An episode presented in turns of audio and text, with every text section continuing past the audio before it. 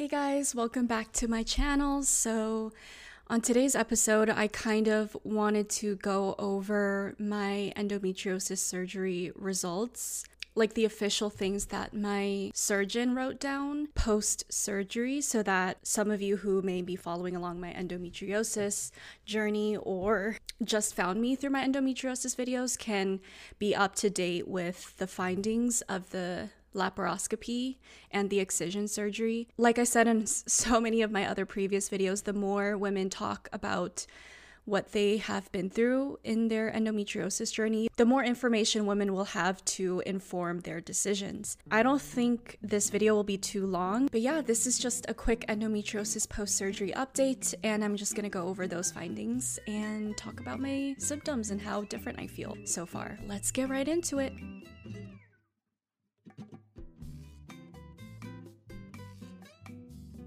Okay, so I am on my doctor's website and I have my I have my doctor's surgical notes pulled up right here and I'm just going to kind of read through it. So, my doctor wrote that she was performing a laparoscopy. It was a diagnostic. It's also it was also a treatment of endometriosis using laser excision. Also, the possibility of treating cysts she was also doing a myomectomy, and really quickly, a myomectomy is a surgical procedure to remove uterine fibroids, also called leiomyomas. These common non cancerous growths appear in the uterus. Uterine fibroids usually develop during childbearing years, but they can occur at any age. She was also, during this surgery, inserting the Mirena IUD because a lot of women have had terrible traumatic experiences getting the IUD inserted because it, is a very painful procedure. And most women, unfortunately, are not under any sort of anesthesia when they get the IUD inserted. They just do it raw dog, basically. And a lot of women have had a very traumatic experience with that. And so, luckily, my surgeon was very honest about that. And so she told me you know, when I first met up with her, she said, Did you want to get the IUD inserted? And I told her I didn't really want to because I've heard such horror stories about it. And she said, Well, if you're going under anesthesia for surgery, anyways, I suggest you also get the IUD inserted during that time because you won't feel the pain and you will be able to reap the benefits of the IUD without having to feel the pain of the insertion. And also, the IUD lasts up to seven years. And she did tell me with women with endometriosis, it does last less long because we require more hormones. So she told me that for women with endometriosis, so for me, the time that the Mirena IUD would be good for would most likely be around from three to five years instead of the full seven years.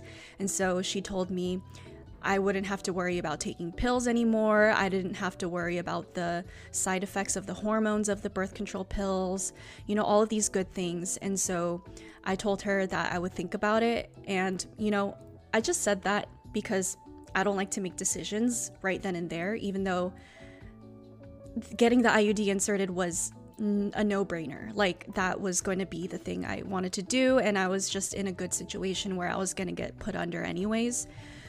And so I also asked her, Does getting the IUD taken out also feel really um, painful? And she told me getting it taken out is not painful because so how the uterus works is things are supposed to come out of it but not go inside it. And that's why when the IUD is inserted into women it hurts a lot. In comparison to getting it taken out it doesn't hurt because that's the natural way we're supposed to have our uterus function. And so she told me it doesn't hurt getting it taken out. It just feels like getting a pap smear basically. So I thought about it, and the next time I saw her, I told her I'm getting the IUD inserted. She also wrote here possible cysto- cystoscopy operative note. Let's see what that is. So, a cystoscopy is a procedure that allows your doctor to examine the lining of your bladder and the tube that carries urine out of your body, which is your urethra. A hollow tube cystoscope equipped with a lens is inserted into your urethra and slowly advanced into your bladder. So it seems like that's what she did as well. So, those were all of the things that my doctor was doing while I was under anesthesia during this surgery. As you can see, she kind of clumped together multiple things. I, f- I believe if your doctor is good, they will do things like this. Of course, they will tell you every single thing that you're going to be going through. And if your hospital is good, there should be multiple people telling you what you should be getting all the way until you're getting wheeled into the hospital room. And that's something that I really appreciated is before I went in for surgery and I was laying on the hospital bed in my gown and I had nurses around me. There was multiple nurses that went through everything I was going to get done and I even had a nurse talk to me when I was waiting outside of the surgical room getting ready to be wheeled in and she said, "I'm going to read to you all the things you're getting done today so that you are absolutely sure that you are getting all of these things done and you're aware of it." And she was very um, adamant about that. So she read through everything I just read to you guys, and then she followed it up with, "Did you know you were getting this?" And I said, "Yes, I know I'm getting all of these things." Um, and she she would even ask me, "Do you know what this is?" And I said, "Yes, my doctor went over with me." And so I really appreciated how thorough all of these nurses were with me prior to getting wheeled into the surgical room. And obviously, my surgeon went over this a few days before my surgery, and she also went over this the day of my surgery face to face when I was getting prepped for surgery. That is also something to look out for when you are going in for surgery is your medical team advocating for you.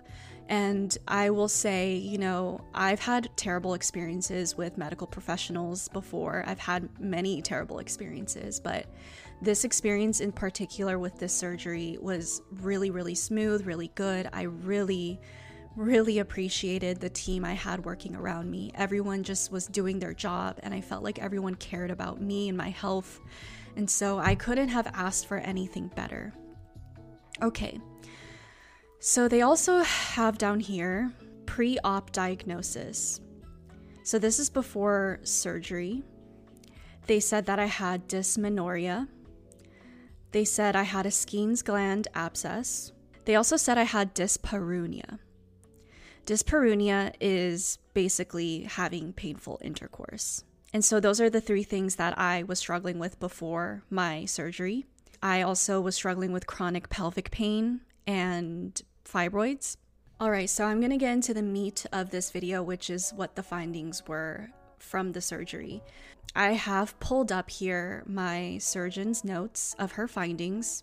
So it says here exam under anesthesia that she took biopsies of my cervix because I had abnormal pap smears. And so she wanted to check if there was anything that we should be worried about. And so she took biopsies from all four quadrants. For the laparoscopy, she wrote that my diaphragm was normal appearing, no evidence of endometriosis, thoroughly evaluated. This is something super important because I have breathing problems that has been worsening throughout the years.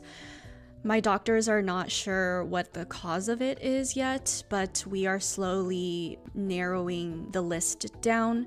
So, before going into surgery, I had thought that perhaps I had endometriosis growing on my diaphragm because of my worsening breathing. And also, whenever I was experiencing flare ups for endometriosis, my breathing would be affected as well. And I would have even worse breathing problems during flare ups.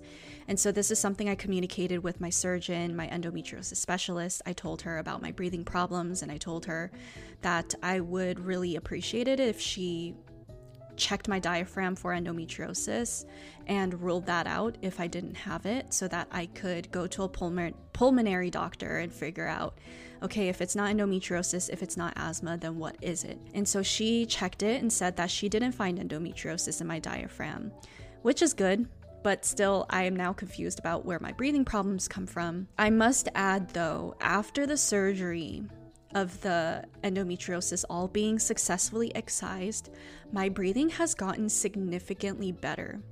So I'm not sure where my breathing problems come from, but what I do know is that my endometriosis did affect my breathing issues and made it worse. And I think that's just the nature of endometriosis because endometriosis is a chronic inflammatory illness. And so when your whole insides are inflamed, it's going to affect other parts of your health in negative ways. So I know that I don't have breathing problems because of endometriosis, but my endometriosis did affect my breathing. So she checked my intestines and they were normal. She checked my liver and my gallbladder, they were normal. She checked my appendix, they were normal. She checked my bladder serosa, overall normal appearing, however, one small endometriosis implant on the left serosal aspect with fenestrated scarring. I'm not surprised that she found endometriosis on my bladder, especially on my left side, because in my previous videos, you guys will see that I experienced a lot more pain and inflammation on the left side of my body. And this is so therapeutic for me to read where she found the endometriosis because it finally gives me an idea in my mind where the endometriosis was and how it was affecting me, and that it wasn't just all in my head, and that I actually was very in tune with my body and the pain I was experiencing. And so I remember going into surgery, and you guys could watch those videos. But I remember going into surgery, I told her that the left side of my body was experiencing a lot more pain. And so I was curious to know after surgery whether or not she would find more endometriosis on the left side of my body. And so it says here that she quite literally found endometriosis on the left side of my bladder and it had fenestrated scarring on top of it. She wrote that my uterus was normal appearing, but she found two fibroids on my uterus.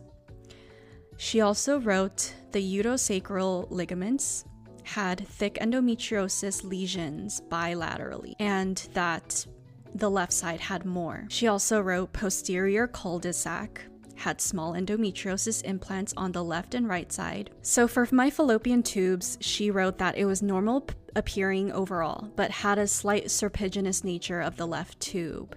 I'm not sure what that means, but it says on Google that serpiginous means of a skin lesion or ulcerated region. So I'm assuming, since it's on my left tube specifically, um, that's also why I was experiencing pain on my left side. So for my ovaries, she wrote right ovary is normal appearing, left had three possible endometriosis implants. So again, the left side had something wrong with it, three endometriosis implants. And with the ovarian fossa, the left side had thick endometriosis implant over the ureter. The right was normal appearing. Again, another th- another example of something being on the left side and not the right side. So she also wrote that the ureters were normal appearing. Okay, so for the findings of the cystoscopy, cystoscopy, again that is having to do with the bladder and your urethra. She wrote that she found one small blood clot. Okay, sorry, my cat decided to visit us. Okay, so for the cystoscopy, she wrote that she found one small blood clot on the posterior bladder wall. I believe she cut the blood clot out and um, sewed it back up. I think she took a picture of it as well, which she sent home with me when I went home from surgery. And um, of course, I'm not going to show you guys that because who needs to see the inside of my body like that? So, yes, these are my endometriosis post surgery results when it came to the laparoscopy and the cystoscopy.